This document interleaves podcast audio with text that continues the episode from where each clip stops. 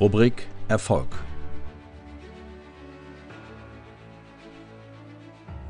Roger Federer ist der erfolgreichste Tennisspieler aller Zeiten und damit eine Art sportliches Wahrzeichen der Schweiz geworden. Roger Federer, die lebende Tennislegende. Roger Federer ist einer der populärsten Figuren unserer Zeit. Er gewann 20 Grand Slam Turniere und gilt in seinem Sport als nahezu unbesiegbar. Für die Schweiz ist der erfolgreichste Tennisspieler aller Zeiten zum lebenden Nationalheiligtum geworden.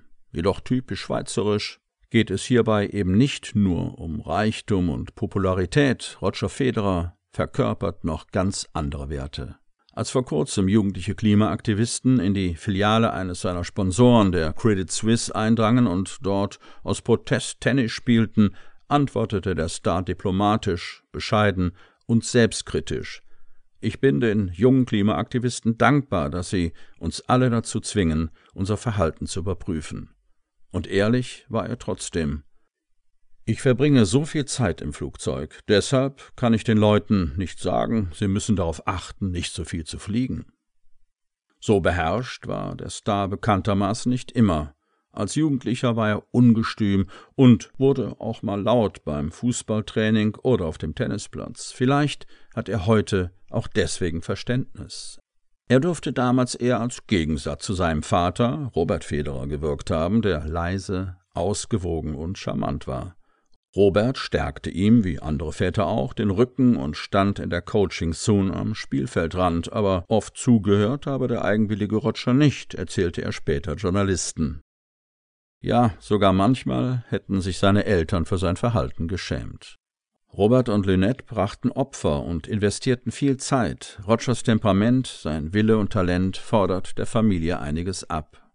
Und als Familie mussten wir stets rechnen, sagte sein Vater, der für Siebergeige als Chemielaborant arbeitete und sein Arbeitspensum im Vertrieb aufstockte, um die Ausbildung seines Sohnes stemmen zu können. Er selber hatte große Träume, wollte aus der Schweiz auswandern, suchte das Abenteuer in Südafrika und traf dort Lynette, damals kaufmännische Angestellte. Nach Diana war Roger das zweite Kind des ungewöhnlichen Paares. Er hielt schon mit drei Jahren seinen ersten Tennisschläger in der Hand und trat mit acht Jahren dem Tennisclub Old Boys bei. Federer spielte auch Fußball, bis er zwölf Jahre alt war, wechselte dann ins nationale Trainingscenter der Schweiz in Ecublon und wurde von dem Australier Peter Carter trainiert. Mit 16 Jahren spielte er das erste Mal bei den Junioren-Weltmeisterschaften dem Orange Bowl in Miami und erreicht dort auf Anhieb das Achtelfinale. Carter, auch ein Mann der sanften Töne, wurde zum Familienfreund und Idol Rogers. Als der designierte Nationaltrainer am Schweizer Nationalfeiertag 2002 bei einem Autounfall in Südafrika in seinen Flitterwochen tödlich verunglückte, stürzte es den 21-jährigen Federer in eine tiefe Krise. 16 Jahre später sagte er zurückblickend, sein Tod war ein Weckruf für mich. Danach begann ich richtig zu trainieren. Peter hätte nicht gewollt, dass ich mein Talent verschwende. Das CNN-Interview ging um die Welt. Vor laufender Kamera fing er an zu weinen. Ich vermisse ihn immer noch sehr. Wie eng die Verbindung war, zeigte sich auch jährlich bei den Australian Open. Die hochbetagten Eltern Carters saßen jedes Mal im Publikum und feuerten Roger an.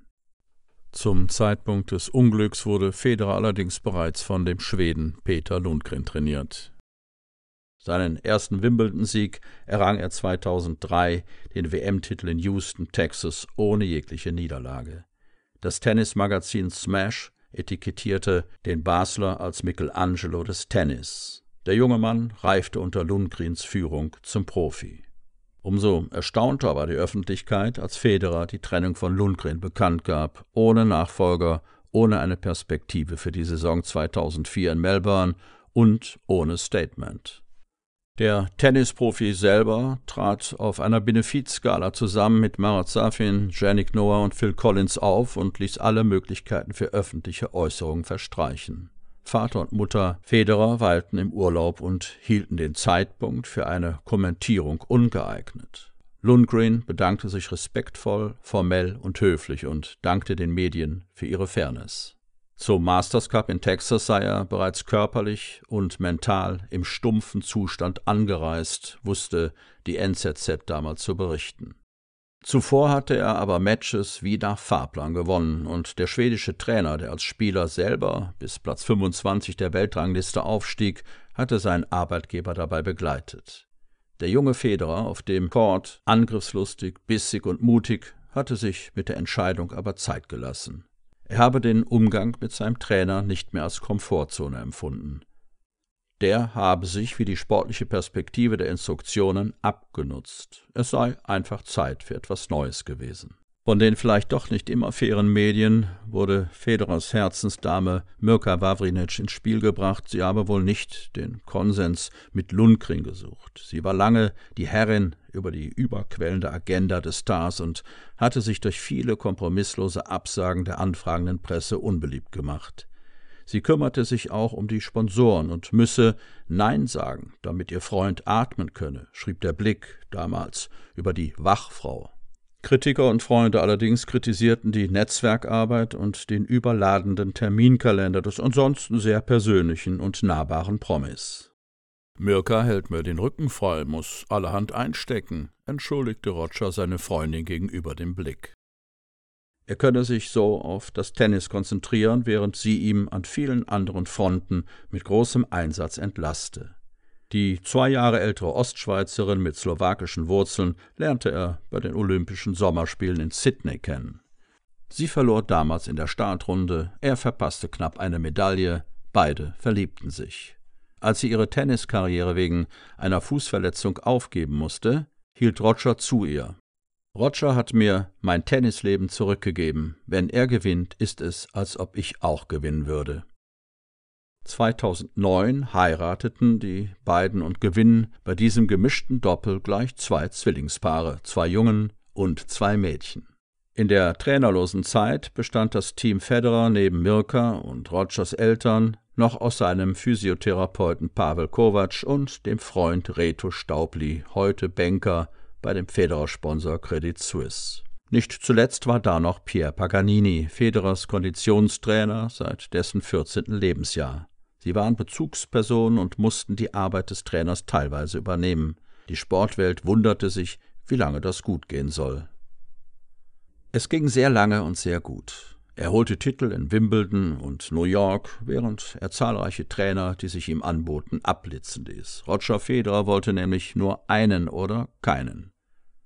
Tony Roche, einer der erfolgreichsten Spieler in der Geschichte des Tennis, doch der 60-jährige Australier zierte sich, hatte bereits Pete Sampras einen Korb gegeben. Nachdem er bereits Ivan Lendl und Pat Rafter trainiert hatte, genoss er sein zufriedenes, ruhiges Leben in einem Vorort von Sydney. Vielleicht nicht ganz zufällig, dass es ein Australier sein musste. Tony, der selber 13 Grand Slams im Doppel gewann, fühlte sich auch nicht in der Lage, die Nummer eins der Welt zu trainieren. Er wollte die bestmögliche Arbeit abgeben. Und selbst wenn Roger Federer ein Selbstläufer war, so wollte er nicht mehr so viel reisen. Schließlich war er doch beeindruckt von der Respektbezeugung, als der Tennisprimus über Weihnachten zu ihm nach Down Under in die Hitze zum Training fuhr. Es ist aufregend, ihm zuzusehen. So sollte das Spiel gespielt werden, sagte der Gewinner der French Open von 1966, und so ging er das Engagement am Ende doch ein. Roger kam ihm noch weiter entgegen und verlegte seine Trainingsbasis nach Dubai, damit Tony von Sydney aus direkt dorthin fliegen konnte.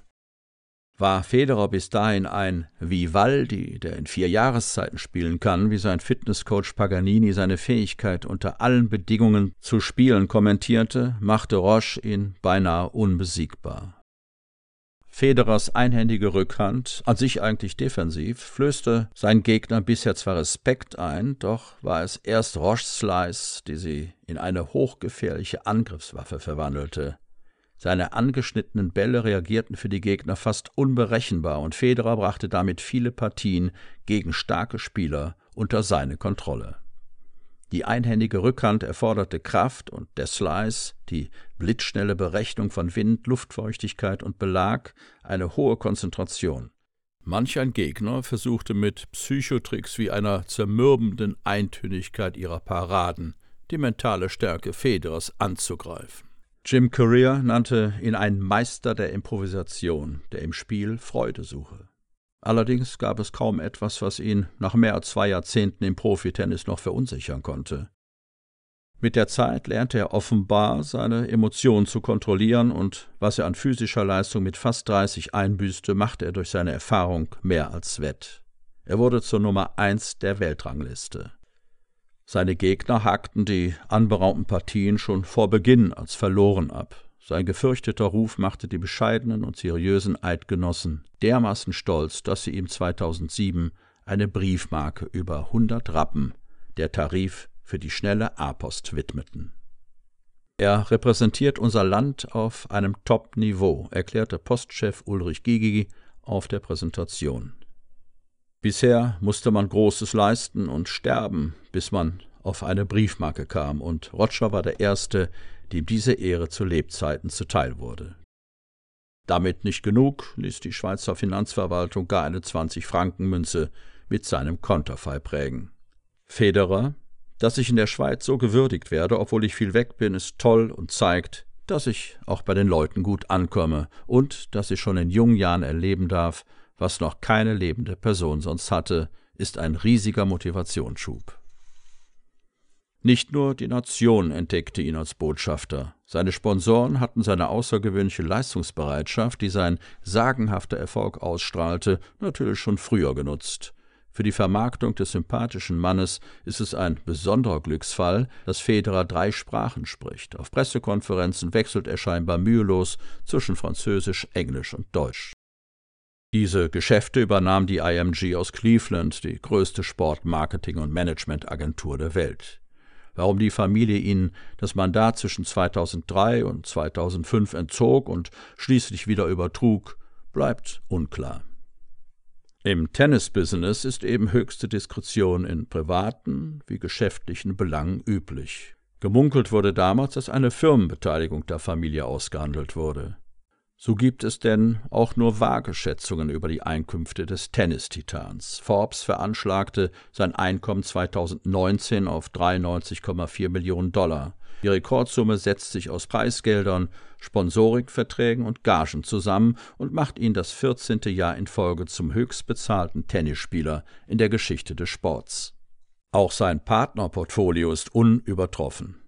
Mehr als ein Dutzend Sponsoren zahlen ihm jährlich an die 60 Millionen Dollar, darunter Mercedes-Benz, Nike, Rolex, Credit Suisse, Jura und Wilson oder Lind.